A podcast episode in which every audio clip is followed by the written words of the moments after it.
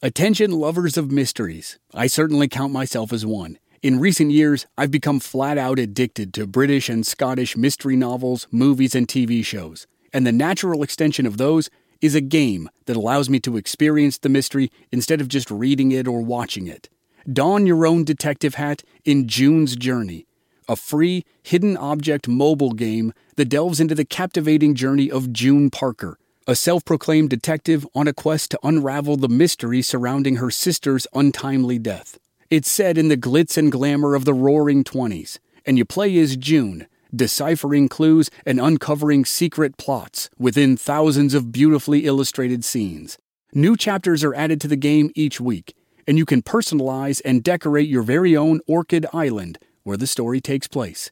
Download June's Journey on your Android or iOS device or play online via Facebook Games. Your detective journey awaits. Another day is here and you're ready for it. What to wear? Check. Breakfast, lunch, and dinner? Check. Planning for what's next and how to save for it? That's where Bank of America can help. For your financial to-dos, Bank of America has experts ready to help get you closer to your goals. Get started at one of our local financial centers or twenty-four seven in our mobile banking app. Find a location near you at bankofamerica.com slash talk to us. What would you like the power to do? Mobile banking requires downloading the app and is only available for select devices. Message and data rates may apply. Bank of America N A, member F D I C.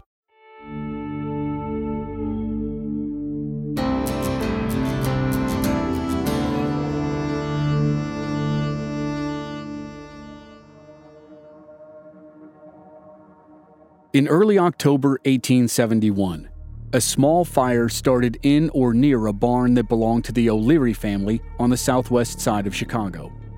Thanks to the hot, dry, windy conditions, that small blaze soon built into a roaring inferno.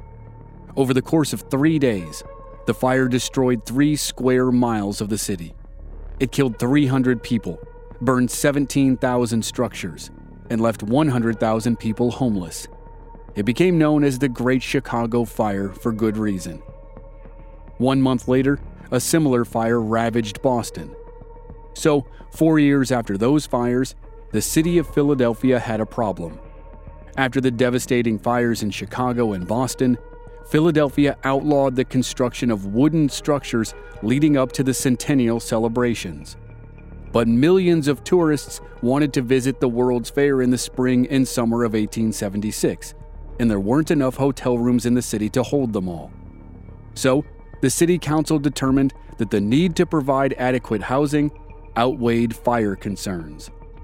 They considered several applications to build wood-framed structures on Elm Avenue near the park's entrance and eventually granted three. One of those was for Texas Jack's new Western theme hotel. The two-story Hunter's Home was a combination of a hotel, saloon, and shooting gallery. It had room for just over one hundred patrons at a time. In addition to investing his money in the establishment, Jack sent many of his own weapons and trappings of frontier life. Patrons could fire Texas Jack's guns at the indoor shooting gallery before retiring to the saloon that was well stocked with wines, lagers, and whiskeys. It was right across from the entrance to the fairgrounds, and newspaper readers as far away as San Francisco read descriptions like this: "The Saloon of Texas Jack, the Hunter's Home, with many life-size wood cuts of Texas Jack pasted on the walls. Texas Jack, rifle in hand. Texas Jack, swinging the riots." Inside sits an Indian woman in a brilliant red costume adorned with beads and furs. Outside is a burly Indian, still more brilliant in red leggings, hunting shirt, and headdress of feathers. On the curb, another Indian, more glaring still in red, silently offering beadwork for sale. It sounded like Texas Jack transplanted a little bit of the West to Philadelphia as an unofficial exhibit at the World's Fair. It was a smashing success until September ninth, eighteen seventy-six, when visitors at the World's Fair noticed smoke drifting up from the area around the park's entrance.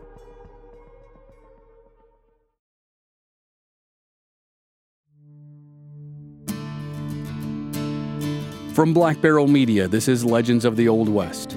I'm your host, Chris Wimmer, and this season we're telling a six-part anthology about the famous cowboy, scout, and stage performer, Texas Jack Omohundro. This is episode four, Disaster East and West.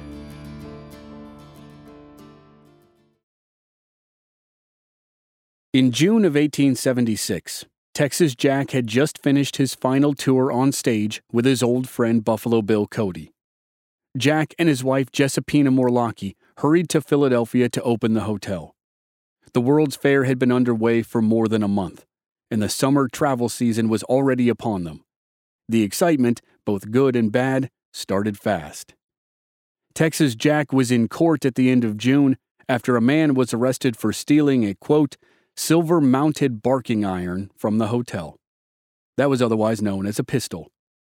While Jack was tied up in court, his wife was busy entertaining at a local theater with performances of The Black Crook.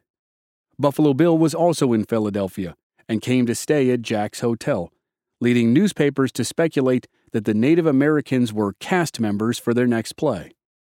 Jack was prepared to spend a long summer in Philadelphia tending to his hotel. He and Giuseppina purchased a home a few blocks away from the fairground. Then, just as the nation celebrated its centennial, news hit the front pages of nearly every newspaper in the country.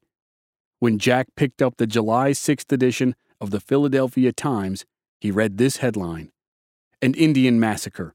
Custer's Command Cut to Pieces.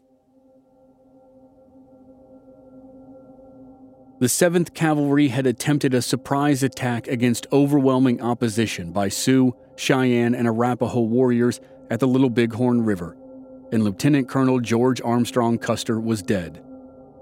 Texas Jack had fought against soldiers in Custer's command back on the battlefields of Virginia in the last years of the Civil War, and had hunted alongside Custer on the expedition with the Grand Duke of Russia several years earlier. Newspaper reporters interviewed Texas Jack, and he said, "General Custer trusted too much to his own dash and too little to his Indian scouts." Jack also said, "The Sioux are, with perhaps the exception of the Comanches, the bravest Indians on the plains." With the army now in full pursuit of Crazy Horse and Sitting Bull, everything changed. Texas Jack and Buffalo Bill couldn't spend the summer in Philadelphia when an Indian war was raging out west. Both men offered their services to the Army, and both were back in buckskins, trading their lives as stage scouts for the real thing. Buffalo Bill served as a scout for Colonel Wesley Merritt of the fifth Cavalry, and Texas Jack joined General Alfred Terry and the remnants of the seventh Cavalry. Texas Jack was happy to return to scouting duty, even if it meant taking a hands-off approach to running his hotel. But while Buffalo Bill was in the thick of the action, fighting and killing a Cheyenne warrior named Yellow Hair, Texas Jack was stuck on a steamboat with General Terry. As far as Jack was concerned, Terry was far too cautious. Jack complained to one reporter, "None of us could comprehend the meaning of any of the movements we made, and everything was kept very secret. It is the first campaign in which I could never make out the object of any movement. Perhaps if I knew the object, that might explain them. But as it was, the Indians might have roamed around for twenty years and lived comfortably. They, the Army, made no use of the scouts to any purpose, while among the Indians, spies were watching us from every hilltop and were in no danger of being caught unless they wished to be." Jack's frustrations about General Terry's inability to find the huge camps of Sitting Bull and Crazy Horse were echoed by more than a few soldiers on the expedition. A captain who helped defend Reno Hill while it was under siege by warriors during the Battle of the Little Bighorn famously joked about Terry's follow-up mission. The captain said, "As the Sioux have failed to find us, we are going home." The only action Jack saw during the campaign was helping save a wounded deserter on the Yellowstone River and dodging a hail of arrows from the steamer Josephine. Jack was used to tracking and fighting and working, and was increasingly frustrated at being confined to riverboats while waiting for General Terry to determine a course of action. As the campaign wound down and Jack's boat reached port, he was surprised to meet his old friend Buffalo Bill on the docks. Contrary to Jack's experience, Cody had led an exciting few months, culminating in his duel with Yellow Hair. Finding himself in hand-to-hand combat with the warrior, Cody had killed the man, removed his scalp, raised it above his head, and yelled, "The first scalp for Custer." By the time he met Jack that day, Cody had already packaged the scalp and sent it to his wife for safekeeping. He planned on using it on stage during his next tour. Cody probably expected Texas Jack and his wife to join him. They had been partners for every dramatic tour so far, and Buffalo Bill loved having his best friend by his side on stage. But Jack still had his hotel in Philadelphia to tend to, and he had agreed to go on another long hunt, this time with a British nobleman named Sir John Ray Reed. The two men shook hands and parted as friends, but not before sharing their grief over a loss they both suffered that summer. At the beginning of August, while Jack was racing north to join General Terry on the Yellowstone River, Wild Bill Hickok was murdered in Deadwood. Hickok had recently married. Unhappy with life as an actor and unable to return to his career as a lawman because of his failing eyesight, Wild Bill was making a last attempt at earning a fortune. He partnered with Charlie Utter and headed to the Black Hills. His wife was relatively wealthy, but Wild Bill was old-fashioned. Living on his wife's money was contrary to his ideas of honor and decency. Wild Bill told Charlie Utter that he felt like Deadwood might be his last camp. Hickok had long been paranoid that someone with a vendetta, a death wish, or a longing to go down in history as the man who gunned down Wild Bill would come for him. On August first, Hickok was gambling at Nuttall and Mann's Saloon number ten. Jack McCall, who had lost to Wild Bill in an earlier game, walked in, drew his revolver, and fired it into the back of Wild Bill's head. Hickok was dead before he hit the table. McCall screamed, "Take that, damn you," and backed out of the room before anyone could react. "It was a cowardly and brutal murder," said Texas Jack. "Yet all of us border men are continually in such danger. It is only a question of time when we must yield to that common fate, to become the marks of some cowardly bullet or die like men while obeying duty's command." As Texas Jack left Dakota Territory behind him, he must have realized that his life was forever changed. His old friend Wild Bill was dead. His dramatic partnership with his best friend Buffalo Bill was over. And as he arrived in Philadelphia, he discovered that his problems were only beginning. The number one fear of city planners before the World's Fair was about to happen. Shout out to Claritin for supporting this episode and providing us with samples, especially at this time of year when I'm getting crushed by allergies. In Arizona, we have these wonderful trees called Palo Verde trees. They have yellow flowers that look nice, but produce yellow pollen that makes me cough and sneeze and makes my eyes so itchy I almost can't stand it. Luckily for those of us who live with symptoms of allergies, we can live Claritin Clear with Claritin D. Designed for serious allergy sufferers, Claritin D has two powerful ingredients in just one pill that relieve your allergy symptoms and decongest your nose so you can breathe better. Ready to live life as if you don't have allergies?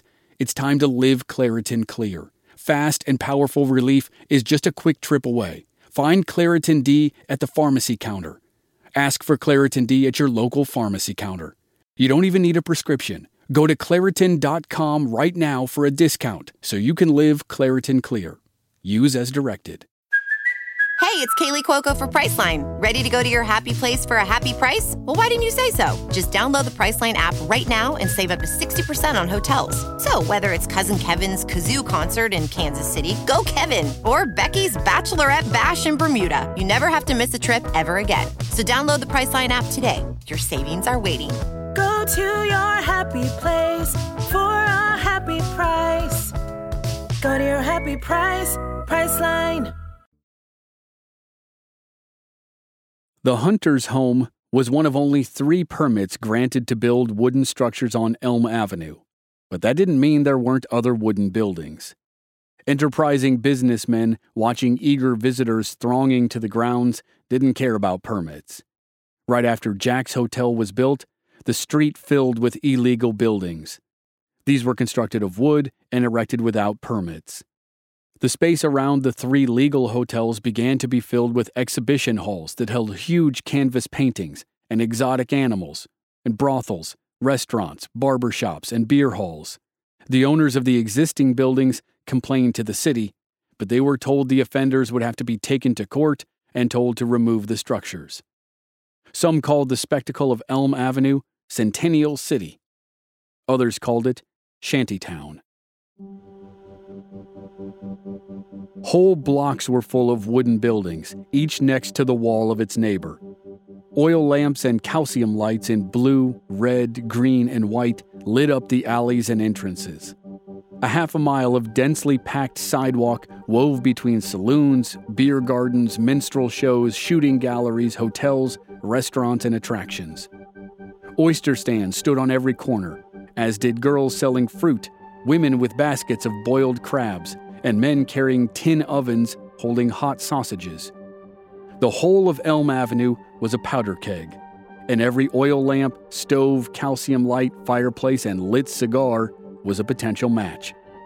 And on the afternoon of September ninth, eighteen seventy-six, it happened.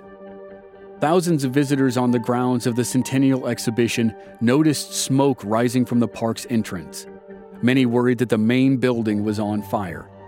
As hundreds rushed toward the gates, they saw flames leaping from the buildings on Elm Avenue just across the street. A cook at the Broadway Oyster House was refilling a gasoline stove when fuel, flame, and a moment of carelessness combined with tragic results. The first alarm went out from the Globe Hotel a little after four p.m. Philadelphia fire crews had demonstrated their speed the day before by racing steam-powered fire engines down Elm Avenue.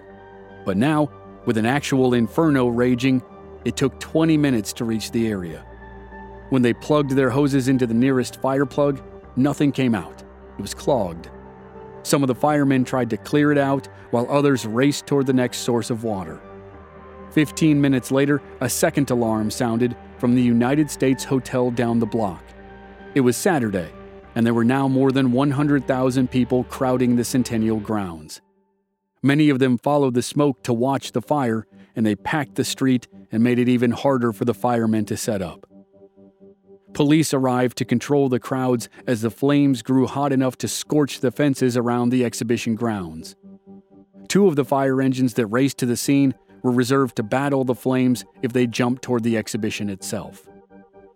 Buildings were consumed so fast that proprietors only had time to grab their cash boxes and make a run for it. Valuables and personal belongings were left to the flames. Most of the street was burned beyond recognition, and what wasn't burned was soon demolished by city officials. When Texas Jack returned to Philadelphia, he found his hotel, his weapons, and his fortunes gone.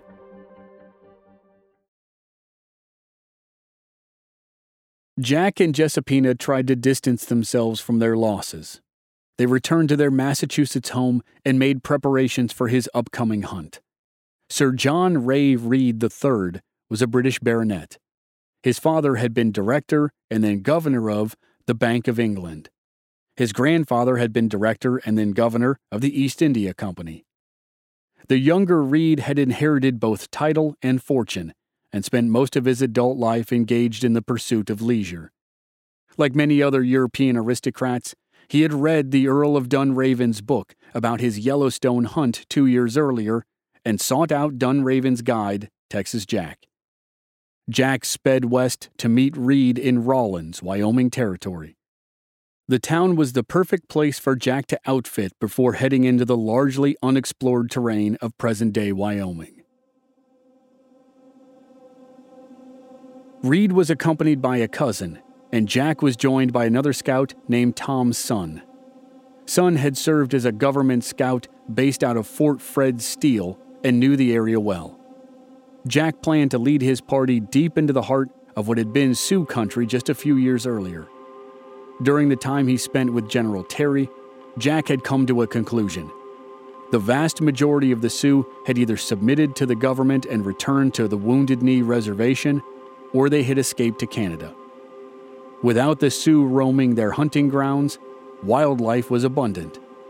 Officers at the fort warned Jack's guests that it remained dangerous and unmapped territory, but Jack's guidance convinced them that the threat was minimal.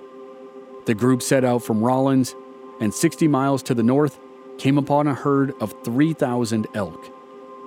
A few nights later, a smaller herd stumbled into camp at night, startling mules and horses and sending them running from camp. Jack proved the old adage that you can take the cowboy out of Texas, but you can't take Texas out of the cowboy. He jumped onto a bronco and gathered the party's animals in the dark without a lantern. The party continued north to Independence Rock, hunting elk and black-tailed deer.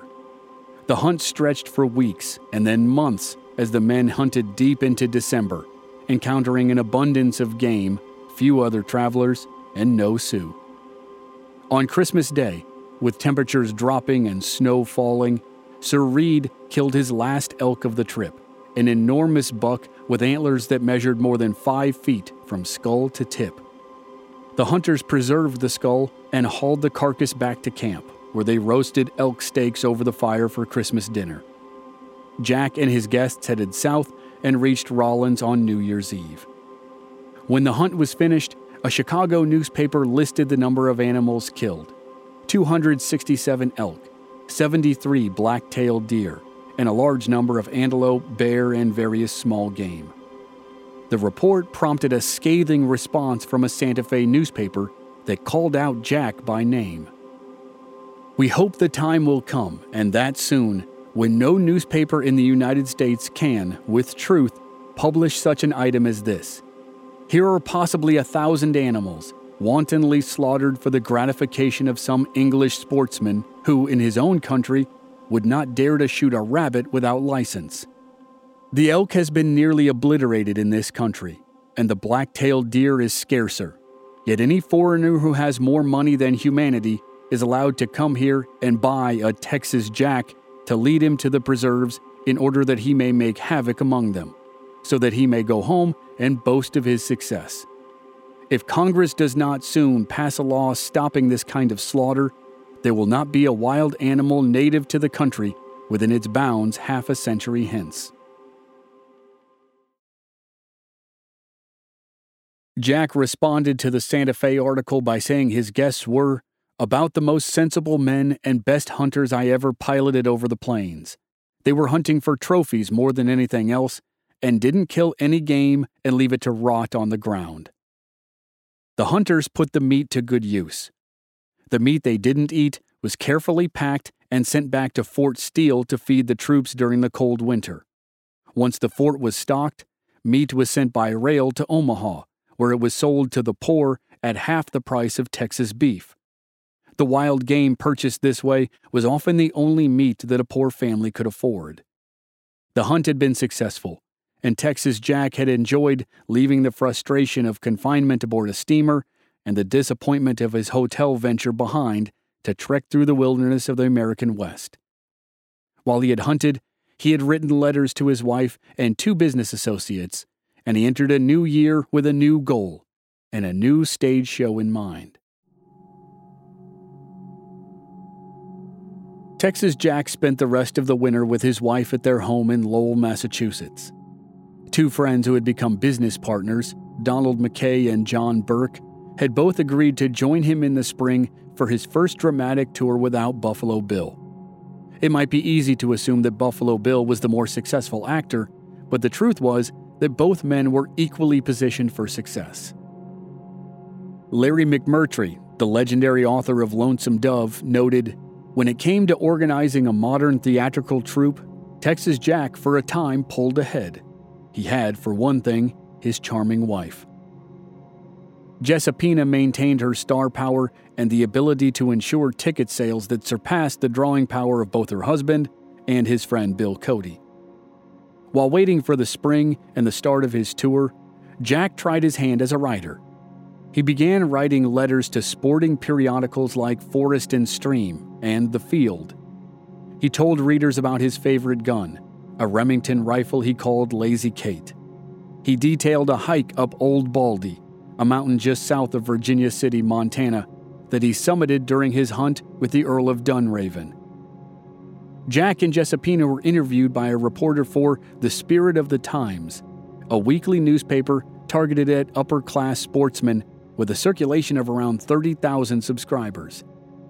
Jack had advertised his services as a guide in the magazine, and after his interview, was invited to submit pieces for print. Jack sent letters about his experiences hunting elk on the Sweetwater River in Wyoming and deer in the panhandle of Florida. He described bears breaking into food caches in camps and the relationship between Sioux camps and buffalo herds. He contrasted the wonders of Yellowstone Park with the majesty of Yosemite. The two most important pieces Texas Jack wrote for the Spirit of the Times were a long account of his summer buffalo hunt with the Pawnee in eighteen seventy-two and his recollections about his time as a Texas cowboy. In eighteen seventy-seven, when the piece about being a cowboy was published, it was no great compliment to call a man a cowboy. But Jack's article showed a different side of the profession whose image would someday become more synonymous with America than any other. In eighteen seventy-seven, Dodge City was in its second year as the queen of the Kansas cowtowns. Members of the Earp family and the Masterson family patrolled its streets, and to them, the Texas cowboy was the biggest problem in town. In many places, it was an insult to be called a cowboy. During the American Revolution, cowboys, as two separate words, were British loyalists who stole livestock to help feed British troops. In the Old West era, there was no fascination or reverence for the life of a trail-riding herder. America's love story with the cowboy all started with Texas Jack. The era of the free-range cowboy was over even before Jack wrote these lines. The railroads have now put an end to the old-time trips. The ranch itself and the cattle trade in Texas still flourish in their old-time glory, but are being slowly encroached upon by the modern improvements that will, in the course of time, wipe out the necessity of the open-range cowboy. Jack's piece in the Spirit of the Times was the first time most readers heard about Mustangs, Broncos, Mavericks, Yearlings, and Stampedes. Jack told his readers about singing cowboys who circled the herd at night, making up verses to calm the wary animals. He described swollen river crossings and cattle running in a panic when thunderstorms broke over the western plains. He described the life of a cowboy in an authentic vernacular that says as much about him as it does about his life down in Texas. In his colorful, descriptive language, he took readers of the eighteen seventies on a trip to the west for a cattle drive. And he takes modern listeners on a trip back in time. He makes reference to General Albert J. Myer, who was the father of the U S Weather Bureau. Myer became so synonymous with weather predictions that people started calling him Old Probabilities. In Jack's article, he shortens the nickname to Old Prob. On nights when Old Prob goes on a spree and leaves the bung out of his water barrel above, prowls around with his flashbox, raising a breeze, whispering in tones of thunder, and the cowboy's voice, like the rest of the outfit, is drowned out, steer clear and prepare for action. Ordinarily so clumsy and stupid-looking, a thousand beef steers can rise like a flock of quail on the roof of an exploding powder mill and will scud away like a tumbleweed before a high wind, with a noise like a receding earthquake. Then comes fun and frolic for the boys. Texas Jack was already a household name with readers of dime novels and theater patrons after his four seasons of touring with Buffalo Bill Cody and Wild Bill Hickok. These articles exposed him to an audience of wealthy, upscale sportsmen who had heard of Texas Jack, the guide for the Earl of Dunraven and Sir John Ray Reed, but were now charmed by his folksy charisma. With a new wave of momentum, Texas Jack headed to New York with his wife and John Burke and Donald McKay, to launch a new show and a new tour as the Texas Jack Combination.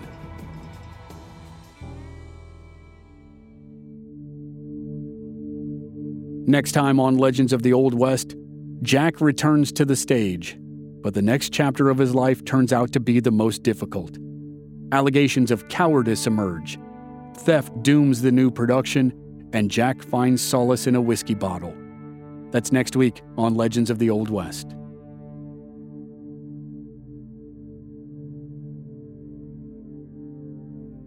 Members of our Black Barrel Plus program don't have to wait week to week to receive new episodes. They receive the entire season to binge all at once with no commercials. And they also receive exclusive bonus episodes. Sign up now through the link in the show notes or on our website, black barrel media dot com. Memberships begin at just five dollars per month. This series was researched and written by Matthew Kearns, the author of Texas Jack, America's First Cowboy Star. Original music by Rob Valier. I'm your host and producer, Chris Wimmer. If you enjoyed the show, please leave us a rating and a review on Apple Podcasts or wherever you're listening. Check out our website, black barrel media dot com, for more details, and join us on social media. We're at Old West Podcast on Facebook, Instagram, and Twitter. And all our episodes are available on YouTube. Just search for Legends of the Old West Podcast. Thanks for listening. When you need mealtime inspiration, it's worth shopping Kroger, where you'll find over thirty thousand mouthwatering choices that excite your inner foodie. And no matter what tasty choice you make, you'll enjoy our everyday low prices, plus extra ways to save, like digital coupons worth over six hundred dollars each week. You can also save up to one dollar off per gallon at the pump with fuel points. More savings and more inspiring flavors make shopping Kroger worth it every time. Kroger, fresh for everyone. Fuel restrictions apply.